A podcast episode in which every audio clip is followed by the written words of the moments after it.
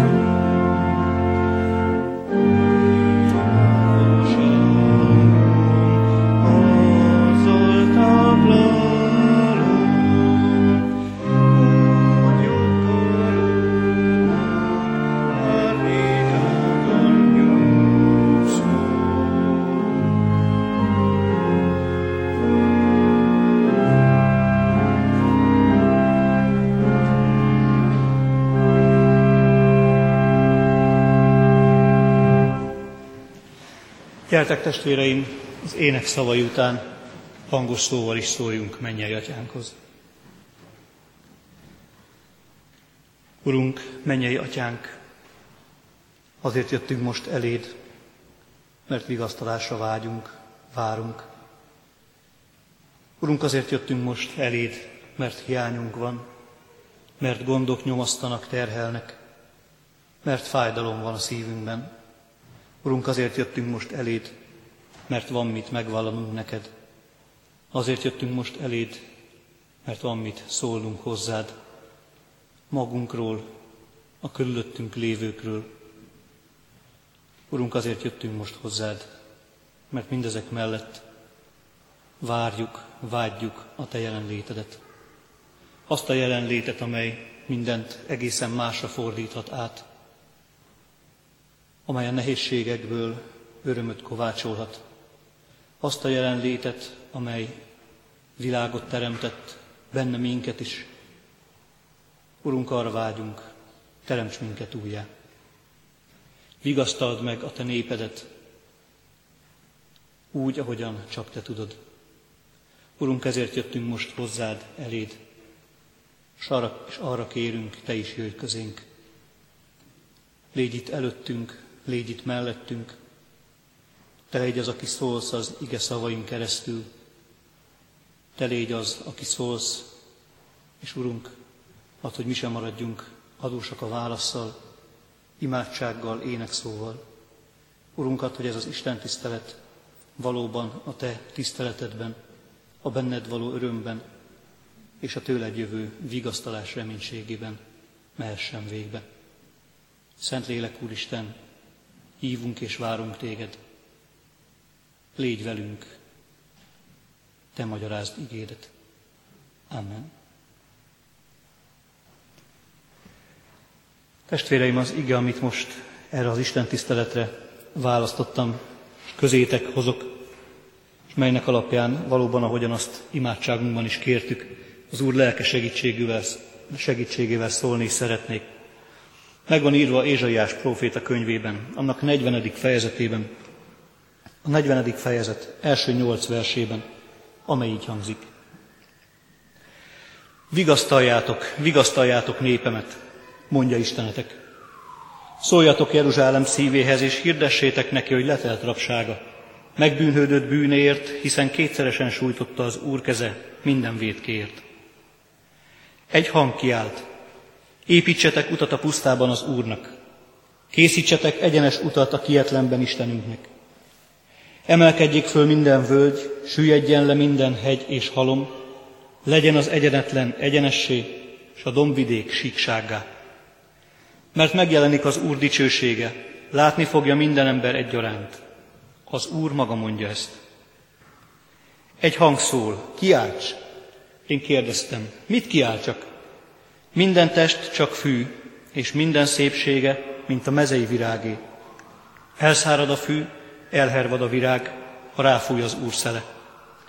Bizony csak fű a nép, elszárad a fű, elhervad a virág, de Istenünk igéje örökre megmarad. Idáig az Úr írott igéje. Foglaljátok el helyiteket, testvéreim.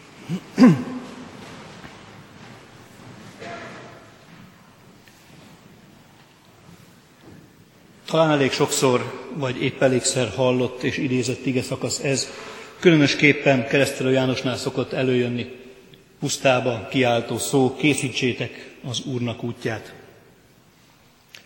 De az igevers, ez a nyolc vers nem véletlenül, és tulajdonképpen Ézsaiás könyvének egy, mondhatni az előzőekhez képest új szakasza, nem véletlen, hogy ezzel kezdődik. Vigasztaljátok, vigasztaljátok népemet. Nagyon erős felszólítás ez, különösen a Héberben, ha látnánk magunk előtt, és mindenki jól érteni. Nagyon erőteljes felszólítás, és egyértelműen a népnek szól. Nem azt mondja, hogy a próféta vigasztalja a népet, a próféta átadja az üzenetet a népnek. Vigasztaljátok, vigasztaljátok népemet. Nagyon erős felszólítás, de legalább ennyire paradox is. A nép vigasztalja saját magát hiszen vigasztaljátok népemet, ti, akik a népen vagytok. Hogy van ez? Az egyik gyászoló vigasztalja a másik gyászolót? Az egyik beteg gyógyítsa a másik beteget? Hogy van ez? Az egyik reménytelen ember próbálja reménységgel megtölteni, próbálja reménységet adni a másik reménytelen embernek. Mert valami ilyesmi ez. Vigasztaljátok, vigasztaljátok népemet. Első látásra eléggé lehetetlen dolog ez.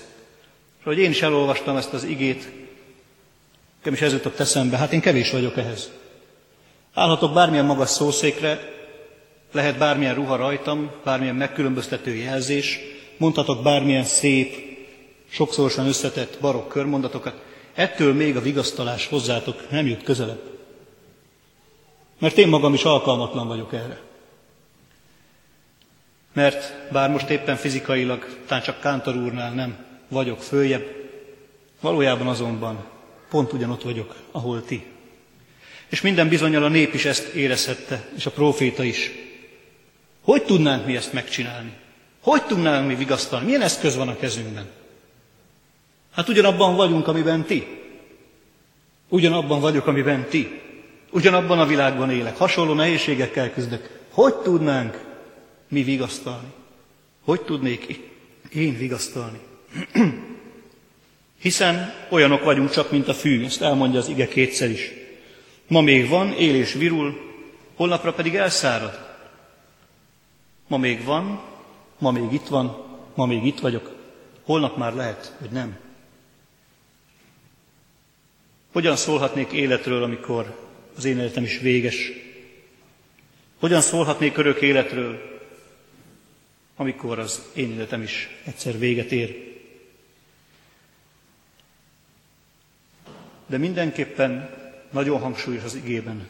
Vigasztaljátok, vigasztaljátok népemet ennek ellenére. És az, igaz, és az igében a vigasztalás mellett ami az egészet áthatja, az egész nyolc verset, sőt még sokkal tovább is. Két dolog jelenik meg nagyon markánsan és erőteljesen, és engedjétek meg, hogy most én is inkább ezekkel foglalkozzam ebben a néhány percben. Az első dolog az, amit kijelent, az igében ugyan fordítva van, én mégis így szeretném most ezt elétek hozni.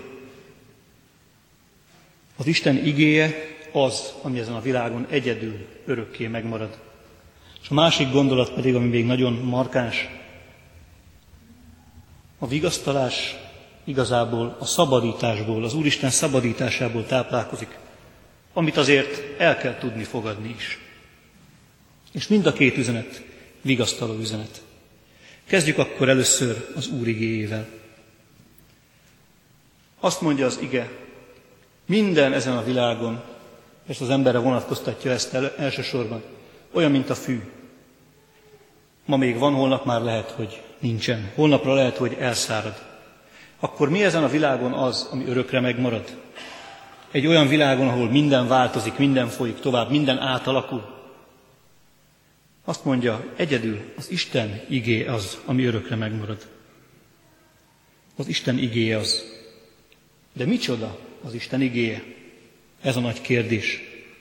Református hitünk szerint Első renden maga Krisztus az Isten igéje.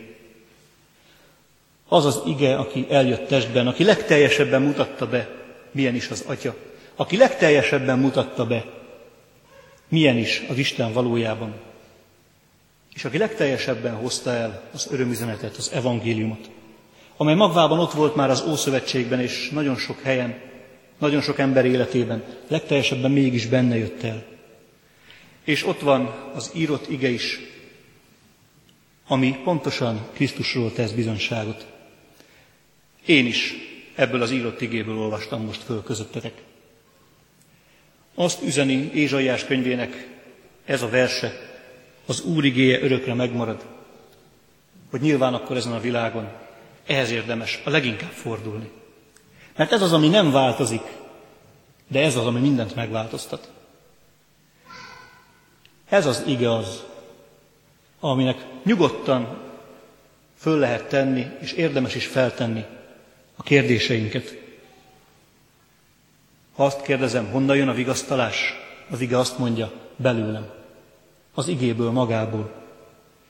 Éppen ezért a vigasztalást Krisztus megtalálása és elfogadása mellett Szentírásban találhatjátok meg. Ez az Isten szava, melyből megismerhetitek őt, melyből erőt meríthettek, melyben örömöt találtok és vigasztalást. Ezek az igék örökre megmaradnak. No nem azért maradnak meg, mert mi, az egyház, most ilyen összefoglaló néven, az egyház, nagyon jól őrizzük különböző adatmennyiség, adatokban, különböző könyvekben, a legkülönbözőbb mennyiségben. Nem azért marad meg, mert mi olyan nagyon meg akarjuk tartani. Azért marad meg örökre az Isten igéje, mert az Istentől jön. Azért marad meg örökre az Isten szava, mert ő maga, az Úristen örök. Ő nem szavakban él. A szavak nyernek létjogosultságot ő benne. Ez az Isten az, aki egyáltalán azért iratja le ezt a könyvet, hogy megismeressük őt, hogy be tudjon mutatkozni nekünk, nektek egyen egyenként személyesen. Megtehetné másképp is. Magának a Biblia, magán a Biblia, Biblia lapján is találunk olyan eseteket, amikor az Úristen másképp mutatkozik be. Nem így az igénke, nem az írott igény keresztül mutatkozik be, például Gedeonnak sem. De mégis számunkra ez az út az, ami járható. Az Úristen ezt az utat választotta. De ezzel együtt megvan az az előnye is, és ez a nagyon jó hír, hogy az Úristen bármikor megtalálható, bármikor segítségül hívható. Az ige, amit kezemben tartok, az írott ige, bármikor olvasható. Bármikor oda lehet járulni gondokkal, bajokkal az Isten elé. Bármikor oda lehet menni elé örömökkel, bármi mással, terhekkel akár. És meg lehet tudni az Úristen, mit mond nekem ebben a helyzetben. Csak olvasni kell, csak fel kell benne ismerni az Úristen szavát. Mert sokszor úgy van ez, hogy nem én találom meg az igét, hanem az ige talál meg engem. Nem véletlen, hogy éppen ezt az ige szakaszt hoztam most közétek. Rengeteg mást is választottam volna, van ezer, volt 1300 oldalam ebben a könyvben, amiből választottam volna. És mégis engem ez az ige szólított meg. Ez az ige talált meg. Talán nem véletlenül. Erre is érvényes. El kell fogadni, és élni kell a benne foglaltakat ahhoz, hogy megmutatkozzék az ereje. Az Úr ugyanis nem azért szól hozzánk, hogy csak úgy beszéljen, hanem hogy az életünk emberi mederben folyhasson. Az ő szava nem önmagáért, hanem értünk szól. Ott akar lenni által az életünkben. Gyászunkban, teherviselésünkben, bukásunkban, küzdködésünkben, szomorúságunkban. És ahogyan az előtte lévő, ezelőtt a mondat előtt lévő rövid kis szakasz mondja, az életünk önmagában céltalannak és üresnek tűnik fej, fel, Isten igéje azonban azt mondja, az én igémben, amely örökre megmarad, megtalálhatod a célt, megtalálhatod magát az életet. Igéjében kijelenti ezt az üzenetet. Igéje eljött és testé lett Krisztusban. És ez a legnagyobb vigasztalás. Az ige örök, és mi Krisztus által részesülünk ebből az örök életből, ebből az örökké valóságból. De az ige másról is beszél. Tudnék arról, hogy ez az örömüzenet, ez az evangélium az üdvösségről, más szóval mondva, szabadságról, megszabadultságról szól. Elsőre azt látjuk, a vigasztaljátok, vigasztaljátok népemet után, az ige bűnről és büntetésről beszél. Azt látjuk, hogy arról beszél a népnek, miért kellett Babilonba menni fogságba. Arról beszél, amit ott és akkor a nép átélt. Nem otthon vagyunk.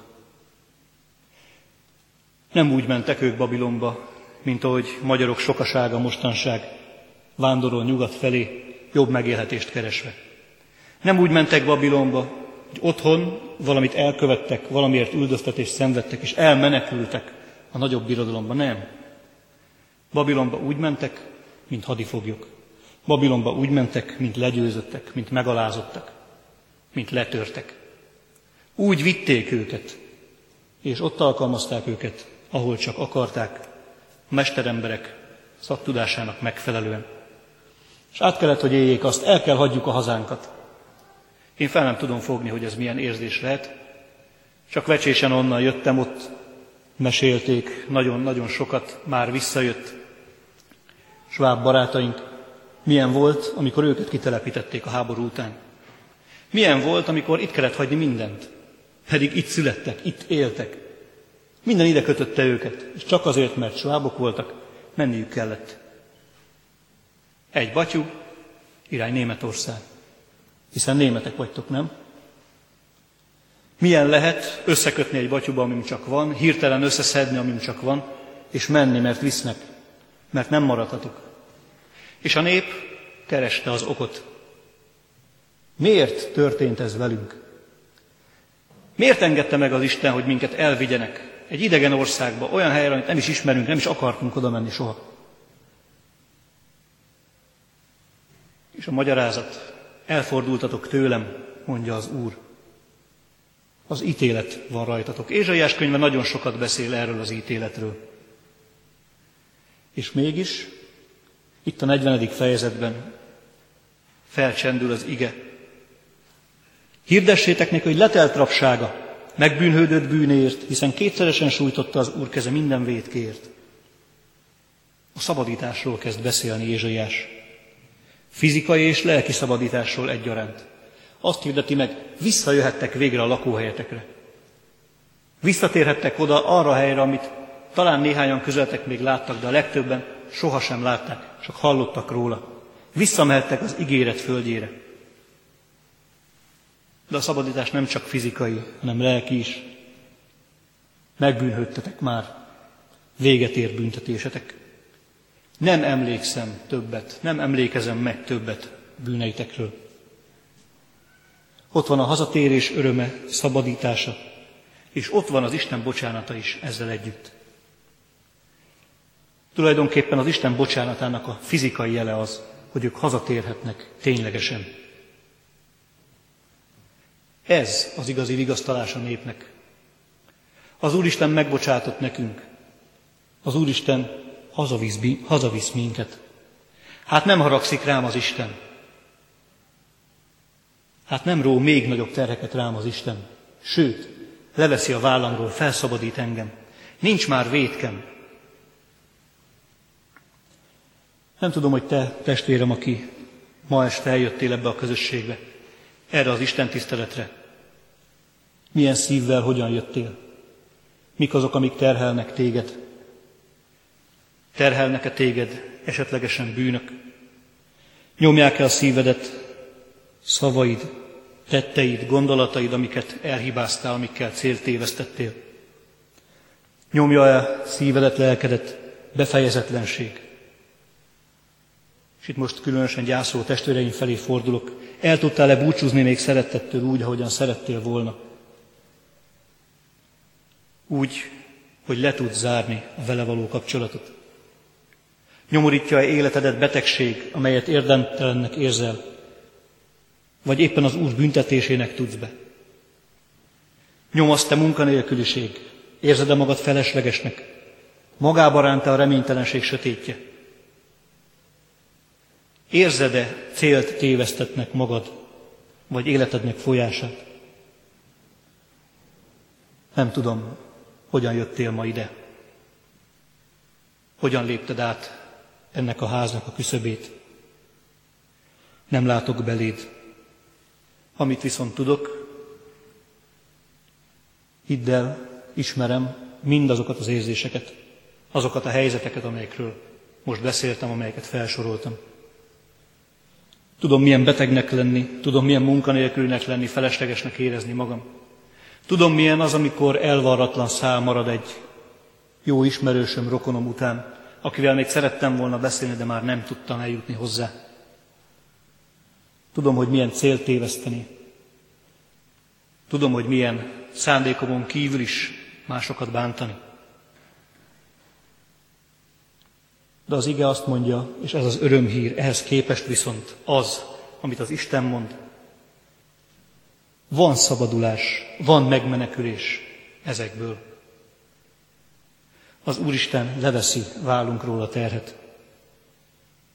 Ő már tudja, hogy van szabadulás, ő már tudja, hogy van megmenekedés, akkor is a számunkra még nem látszik. Egyes bibliatudósok merik azt állítani, hogy ezt a részt is Ézsaiás írta. Nem szeretnék nagyon belemenni a Biblia kritikába, hogy pontosan hogyan is gondolják mások, de ha így van, 150 évvel előre beszélt. Annyi időre előre, amit senki nem látott még akkor. És mégis azt mondja, jó előre mondja, lesz szabadulás. Mikor majd odaértek, és ezeket átélitek, akkor tudjátok meg, hogy az Isten már szólt, és azt mondja, van szabadulás, van felszabadulás. Nem csak bűnök alól, de nagy nyomorúság alól, fogság alól, betegség alól, feleslegesség alól, reményvesztettség alól. Van szabadulás, mert lehet, hogy te még nem látod, de az Úristen már tudja, hogy van, hiszen ő a szabadító Isten. Ennek az igének talán a másik oldala, másik olvasata nehezebb. El kell tudni fogadni ezt a szabadítást, ezt a szabadulást. Ismerjük jól ezt a részt az igéből. Építsetek utat a pusztában az Úrnak, készítsetek egyenes utat a kietlenben Istenünknek. Van, hogy nem megy ez az útkészítés. Van, hogy nem tud eljutni hozzám az Isten, mert bezárultam. Nem tud eljutni hozzám a szabadítás, mert nem is akarom levetni a terhet. Van, hogy nem megy. Van, hogy nem megy, mert, sok, mert sokan ígértek már szabadságot, békességet. Sok-sok ígéret hangzott már el ezekre nézve is, és mégsem lett belőlük semmi. Nehéz bízni újra.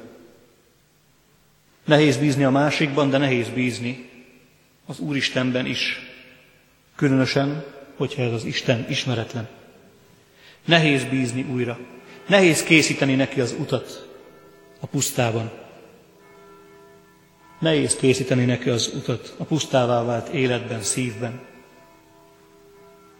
Nehéz dolog ez, nehéz kaput nyitni neki, a közeledő Úrnak. De mégis enélkül nem megy. Ha nincsen út, ha nincsen hely az Isten számára, az Isten nem fog jönni. Ha nem akarok szabadulni, az Isten nem fog megszabadítani. Ha nem akarok vigasztalást venni, az Isten nem tud megvigasztalni. Pontosabban nem akar akkor megvigasztalni. Ha nincsen fogadókészség, nincs miről beszélni.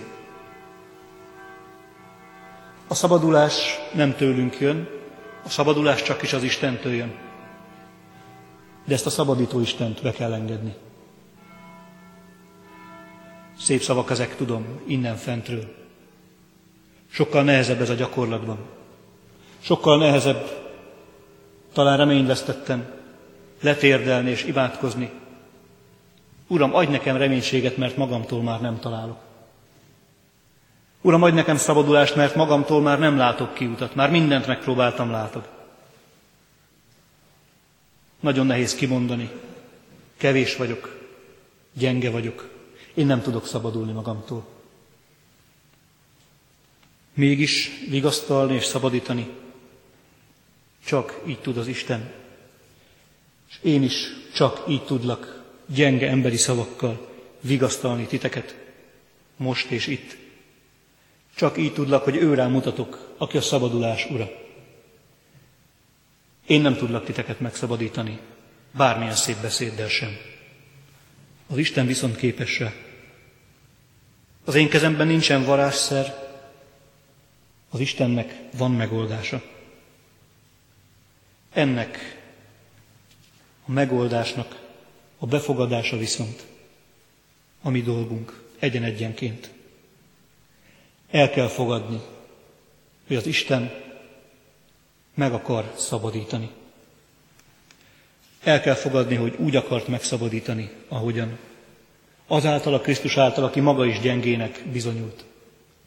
Aki hozzátok hasonlóan sok mindent elszenvedett ezen a világon. Sok feketébe öltözöttet látok közöttetek. Jézus is gyászolt éppen eleget életében. Egyik legjobb barátját is például Lázárt róla lehet olvasni János Evangélium a 11. fejezetében. A Biblia legrövidebb verse ott található, így hangzik, és Jézus sírt. Amikor kiment Lázár sírjához, Jézus sírt. Tudta, hogy föl fogja támasztani. Tudta, hogy néhány perc választja lettől, és Jézus mégis sír, mégis megrendül, mégis átérzi azt, amit ti éreztek. Tudta, milyen a betegség, látta és gyógyította eleget. Tudta, milyen az erőtlenség. Tudta, hogy milyen, amikor az emberen a saját vágyai, saját késztetései erőt vesznek, ezt is látta eleget. Őt magát is kísértette a sátán éppen eleget. Nagyon jól tudja a Krisztus, mi van bennetek, kik vagytok ti, és ki vagyok én. És mégis ez a Krisztus jönni szeretne, és vigasztalni szeretne. És azt mondja nekünk is, amit Zákáusnak, gyere le a fáról, mert ma este veled vacsorázok. Veled kell vacsoráznom. Mert tudom, hogy mi van a szívedben, és szeretném elhozni neked, elmondani neked az Isten számodra is küldött szabadítást bennem. Nehéz elfogadni az Isten szabadítását. Nehéz elfogadni az Isten vigasztalását, mert talán nem úgy jön, ahogyan szeretnénk. Nem veszi el rögtön a fájdalmat, nem veszi el a nehézségeket, nem emel ki abból a szürke életből, amiben vagyunk, és nem helyez át valami különösen színes és tarka mennyei világba. Az Isten ezen a világon szeretne minket megtartani. Ezen a világon szeretne hozzánk eljutni. Nem csak az örömök idején, amikor olyan könnyű az Istent magasztalni, hanem a nehézségekben is, amikben talán ti is hagytok, hogy vigasztalásunkra legyen, hogy gyámolítónká legyen, hogy átöleljen, amikor arra van szükség, hogy tudjunk szólni hozzá, talán keserű szavakkal, és hogy meghallgasson. Vigasztaljátok, vigasztaljátok népemet, mondja Istenetek. Nekem csupán egyetlen egy receptem van. Mind egyen-egyenként forduljatok az Úrhoz. Nála van vigasztalás, és bár a felszólítás számomra is hangzik, én csak hozzá tudlak titeket visszairányítani. Éppen ezért most néhány perc csendet tartsunk, amiben mindenki egyen-egyenként az Úr elé viheti az ő imádságát, majd hangos szóval folytatjuk. Urunk, hálásak vagyunk neked, hogy hallod és meghallgatod imádságainkat. Urunk, hálásak vagyunk neked azért, mert annak ellenére, hogy látod és tudod, mi van bennünk, közösséget válasz velünk. Mert Urunk, sok minden választ el minket tőled. Hol bűneink, hol mi magunk vagyunk annyira zártak, hogy nem tudunk téged beengedni az életünkbe, még csak egy pillanatra sem. Hogy ellökjük a felénk nyúló kezet, amely sokkal inkább simogatni és ölelni szeretne, sem dorgálni.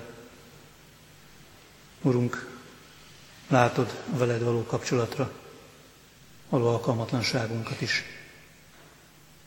De Urunk, hadd köszönjük meg neked azt is, ennek ellenére közénk köz, sőt, egészen bennünk akarsz lakni, élni. Urunk, kérünk téged sokféle nyomorúságunkban, te légy a mi szabadító Istenünk sokféle akadályoztatásunk között, sokféle fájdalmunk ellenére is, ha tudjunk hozzád menni, a Te ígédből erőt meríteni, ha tudjunk hozzád menni imádságainkban, csendességeinkben, ha tudjunk hozzád menni az énekek szavában, lelkünk teljességében. Urunk, látod, hogy ez mennyire nem magától értetődő, de köszönjük, hogy részedről nyitott, nyitott a lehetőség, hogy nem kell különös próbákat kiállnunk, nem kell nagy hőstetteket végrehajtanunk ahhoz, hogy hozzád eljussunk. Urunk, köszönjük, hogy Te közel lévő Isten vagy, hogy Te vigasztalni akarsz egymás által is minket, de legfőképpen a Te igéd által. Urunk, kérünk, hogy amennyire ez emberileg lehetséges, hadd lehessünk egymásnak támaszai, hiszen erre is hívtál el minket. Hadd lehessünk a Krisztus jó illata ebben a világban, és hadd tudjuk egymás terhét hordozni. Urunk, így kérünk most téged, különösképpen gyászoló testvéreinkért, azokért, akik mostanában, avagy talán régebben veszítették el szerettüket, de akik még most is magukban hordozzák a sebet. Testvéreinkért, akik most itt vannak közöttünk, kérünk téged, te vigasztald őket úgy, ahogyan csak te tudsz, a nekik megfelelő módon. Urunk, neked van ehhez igazán bölcsességed. Kérünk téged, cselekedj. Kérünk téged azokért a testvéreinkért is, akik betegséget hordoznak, akik talán évek óta ágyhoz vannak kötve, vagy akiknek, mint Pálapostolnak szálka, tövis adatott testükbe, amelytől szabadulni nem tudnak. Kérünk, Urunk, te légy gyógyítójukká. Te gyógyítsd meg őket, azokat is, akiket mi már nem tudunk, akikről már az orvostudomány is lemondott. Kérünk, Urunk, légy kegyelmes. De ha nem ez lenne az akaratod, attól, hogy mi is, és ők is el tudják fogadni akaratodat. Kérünk, Urunk, mindazokért, akik terheket hordoznak. Legyenek azok anyagi terhek, mert hiteltől roskadott az életük. Legyenek azok lelki terhek, mert sok mindenki gondját kell, hogy hordozzák, családfőként, vezetőként. Kérünk mindazokért is, akik nem ismernek még téged, de érzik a bűn igáját magukon, annak nehézségét. Te légy szabadító Istenükké. Kérünk, Urunk, azokért, akik szegények, hadd lehessenek benned gazdaggá. És Urunk, a mi szemünket is nyisd ki az ő gondjukra, bajukra, és amennyiben tudunk tenni ellene, hadd tegyük meg a ránk bízottat. Kérünk, Urunk, vezetőinkért, elsősorban most országunk vezetőiért. Adj nekik nyitott füleket a Te igédre, nyitott szívet annak befogadására. És Urunk, adj nekik bölcsességet az ország vezetéséhez. Te látod, Urunk, hogy mennyi a gond és a baj. Kérünk, Urunk, Te légy vezetőink vezérévé. Urunk, köszönjük, hogy bármikor fordulunk hozzád, bármilyen időben, Te hajlandó vagy minket meghallgatni. Kérünk, hallgass meg most azt az imádságot is, amelyet, ami megváltó Krisztusunktól tanultunk. Mi atyánk, aki a mennyekben vagy, szenteltessék meg a Te neved. Jöjjön el a Te országod, legyen meg Te akaratod, amint a mennyben, úgy itt a földön is. Ami mindennapi kenyerünket add meg nekünk ma, és bocsáss meg védkeinket, miképpen mi is megbocsátunk az ellenünk védkezőknek. És ne vigy minket kísértésbe, de szabadíts meg minket a gonosztól, mert Téd az ország, a hatalom és a dicsőség mindörökké. Amen.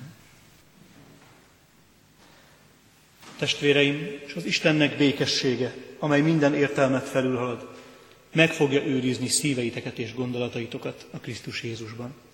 Amen. Augusztusban búcsúztattuk Sima, nagy, Sima nagyné Balla Mária 41 éves korában elhunyt testvérünket. Varga Jánosné Horváth Judit Mária 67 éves korában elhunyt testvérünket. Bornemisza István 85 éves korában elhunyt testvérünket. Nagy Istvánt, akit 83 éves korában szólított magához Teremtő Ura. Farkas Lajost, akit 75 éves korában szólított magához az Úr.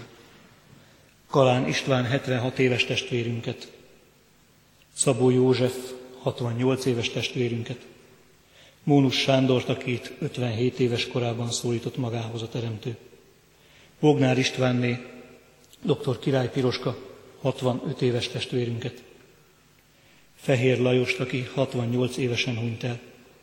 Ifjabb Szabó Ferencet, aki mindössze 49 éves volt. Nyitrai Ilona testvérünket, aki 73 éves korában hunyt el. És Bera Mihályt, akit 78 éves korában szólított magához az Úr. Rajtuk kívül emlékezünk még ezen az alkalmon Faragó László 84 éves korában elhunyt testvérünkre, aki, akit egy éve temettünk. Körös József 70 éves korában hunyt, elhunyt testvérünkre, akit két éve temettünk. Fejér László testvérünkre, aki 30 éve hunyt el. Fejér Lászlóné született Szokolai Erzsébet másfél éve elhunyt testvérünkre. És Bazsó Péter 75 éves korában elhunyt, 16 évvel ezelőtt elhunyt testvérünkre. Elég sok nevet kellett most felolvasnom, ezt hallhattátok testvéreim. Elég szomorú dolog ez, de az Úr adjon vigasztalást mindannyiótok számára, akik most itt vagytok és gyászoltok. Krisztus mondja, én vagyok a feltámadás és az élet. Aki én bennem hisz, ha meghal is él. Az Úr adja, hogy ennek bizonyosságára, valóságára eljuthassatok, ebben életet, és valóban vigasztalást találjatok. Isten tiszteletünk végén a 478-as számú dicséretünkkel dicsérjük az Urat, annak első kettő és utolsó két verszakával, tehát az első, második, illetve az ötödik, hatodik verszakokat énekeljük a 478-as számú dicséretből. Ó, irgalmas Isten, én könyörgésemben füledet hozzám hajtsad.